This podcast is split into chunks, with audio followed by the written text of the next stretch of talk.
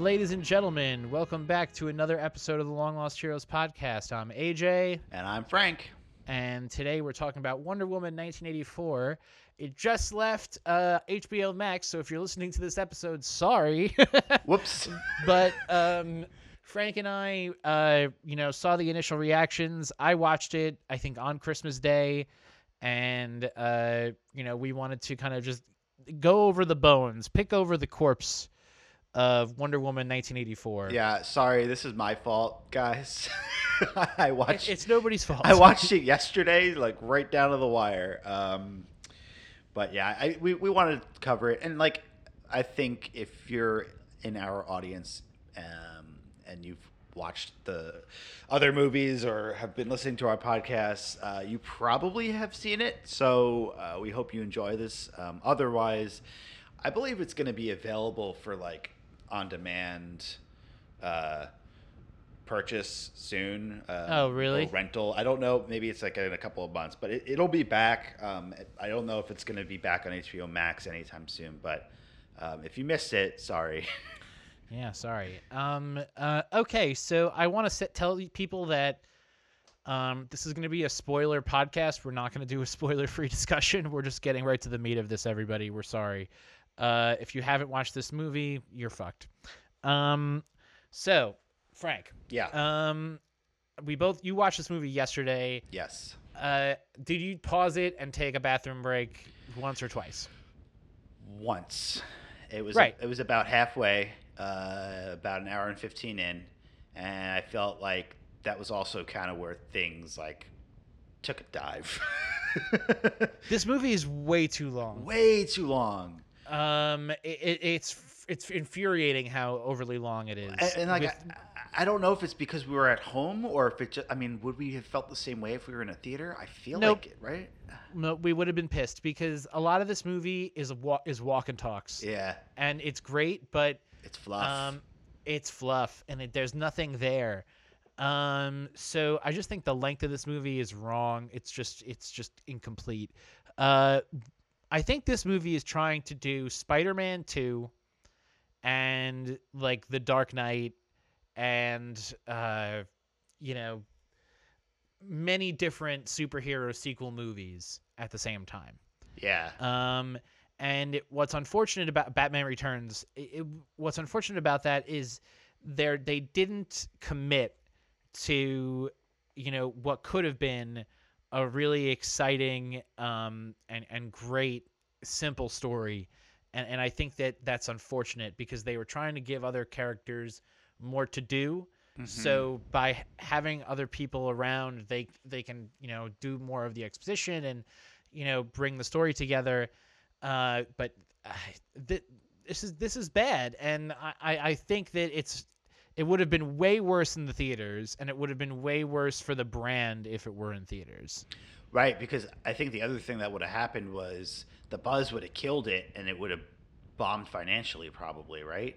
Totally. Um, the- the other thing I think going in, I was like, oh yeah, okay, another another period piece, um, you know, set in the '80s. Great, fine, I'm I'm in for that. But the other problem here is that we've seen her in the future. We've seen Batman versus Superman. We've seen Justice League, and like trying to line like it ultimately ends up being another prequel to all of that, and trying to How does she learn to fly in this movie and then is taking an airplane in Batman vs Superman? right like what the fuck That's wrong.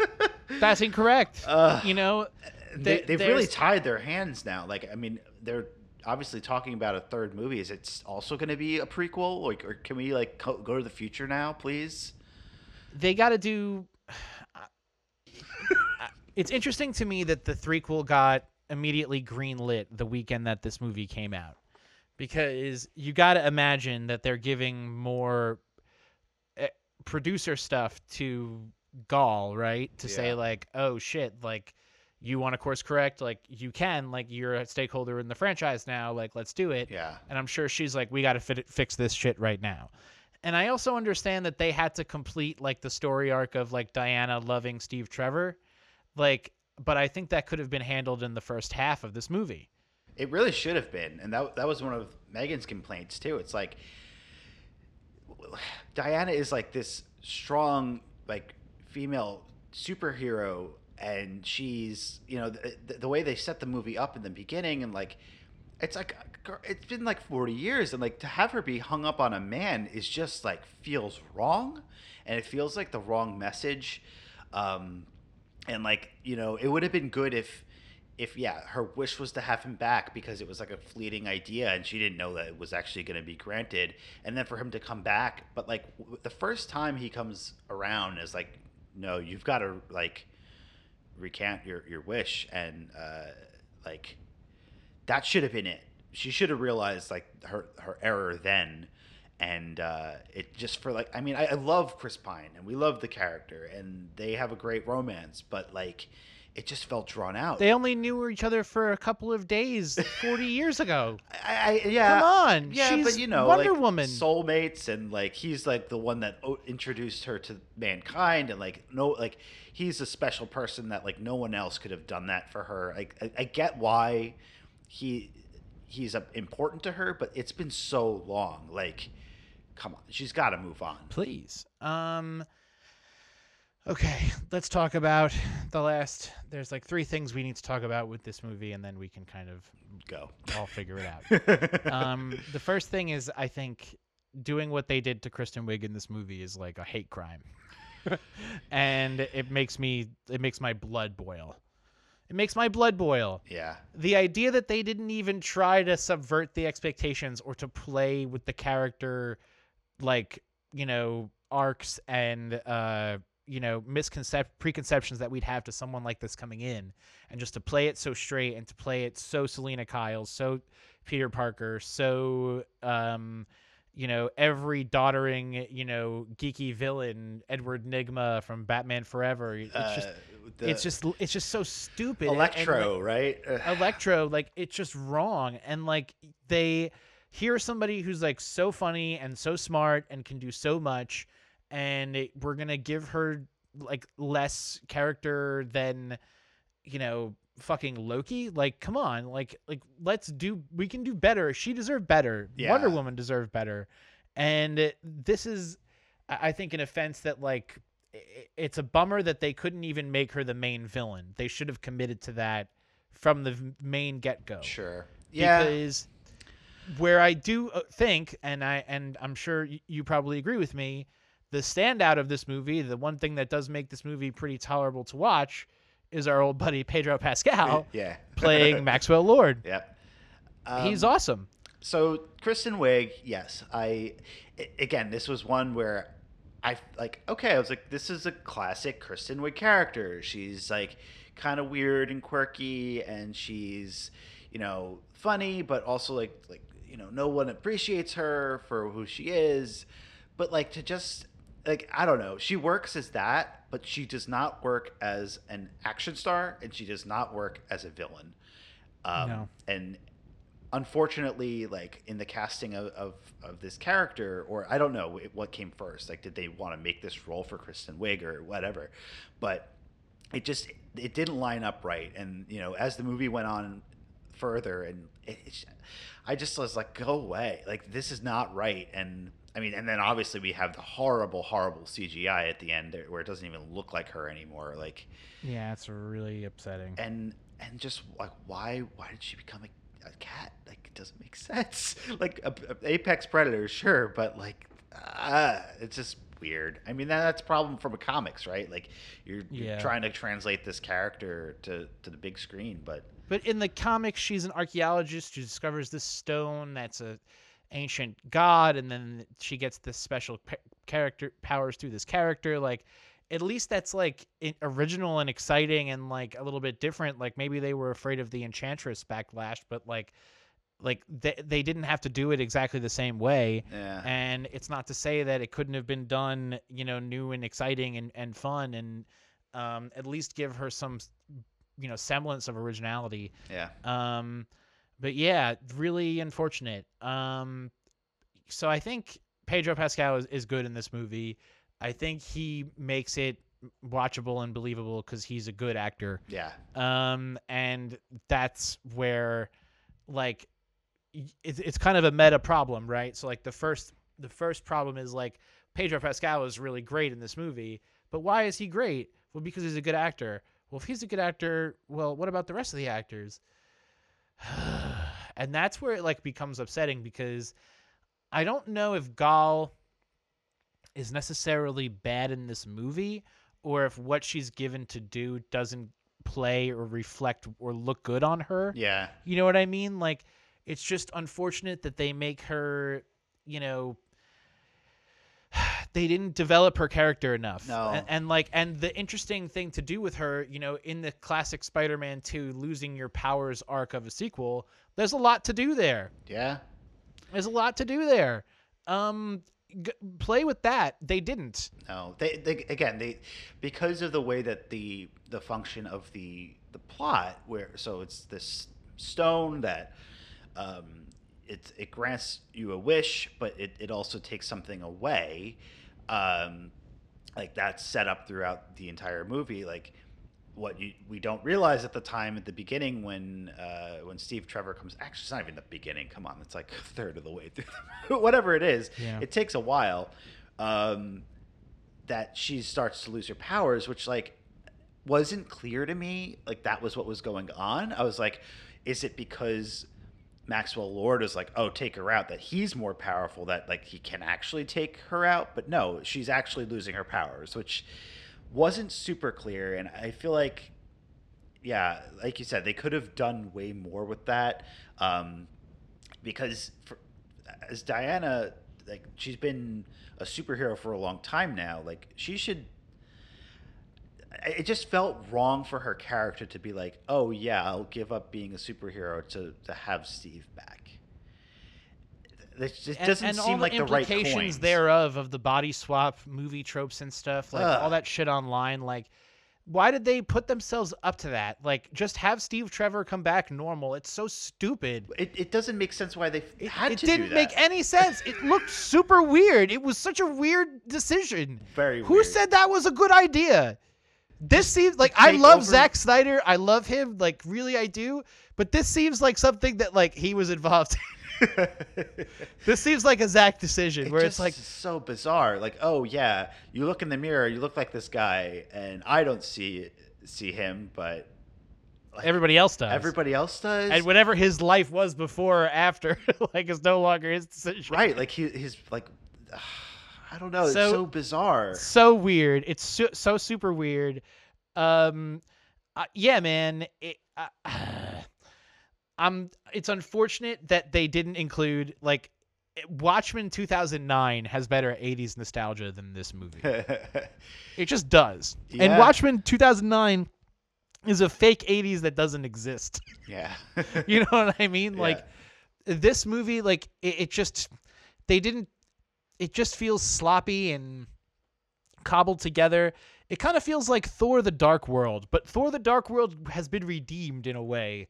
yeah. You know, whereas this movie, like they thought that they had to tread water with this character and introduce something to the lore, uh, and introduce new things that people would like, but they didn't like consider how to do that. They were just like bring in Cheetah and this, you know, other MacGuffin that nobody knows about, and bring Steve back because he everyone likes him. You know, Yeah. Yeah, I don't know. And like, why did it have to be set in the '80s? If there was like, it, that's uh, the other thing. It's like it's in the title. It's in the title. It's in the title, but it has no purpose other than just like they didn't want to call it Wonder Woman two. Like, yeah. it. There's no reason that this movie needed to be in the '80s other than like, oh, when Steve is back, everything looks like crazy and new, and you, now you have the reverse of him being the fish out of water and have to learn everything. Yeah. But like they I- could have done that in the modern era. They could have done that in the 70s, and the that 90s. would have seemed too much like Captain America, but Yeah. Um, I don't know, man. I, there's listen, there's no more meat on these bones, but we just wanted to come on here and just say that if you were dissatisfied with Wonder Woman 2, um, that you are sane, that you are heard, and that we love you, and we're sorry. We thought it was going to be better too. Yeah. Um, and uh, the uh, the only thing I'll say, um, as the first movie that uh, HBO Max released um, online, you know, simultaneously uh, in theaters, which you know we didn't go in the theater. Um, like obviously I've got a nice TV. I set up my sound system, like you do too.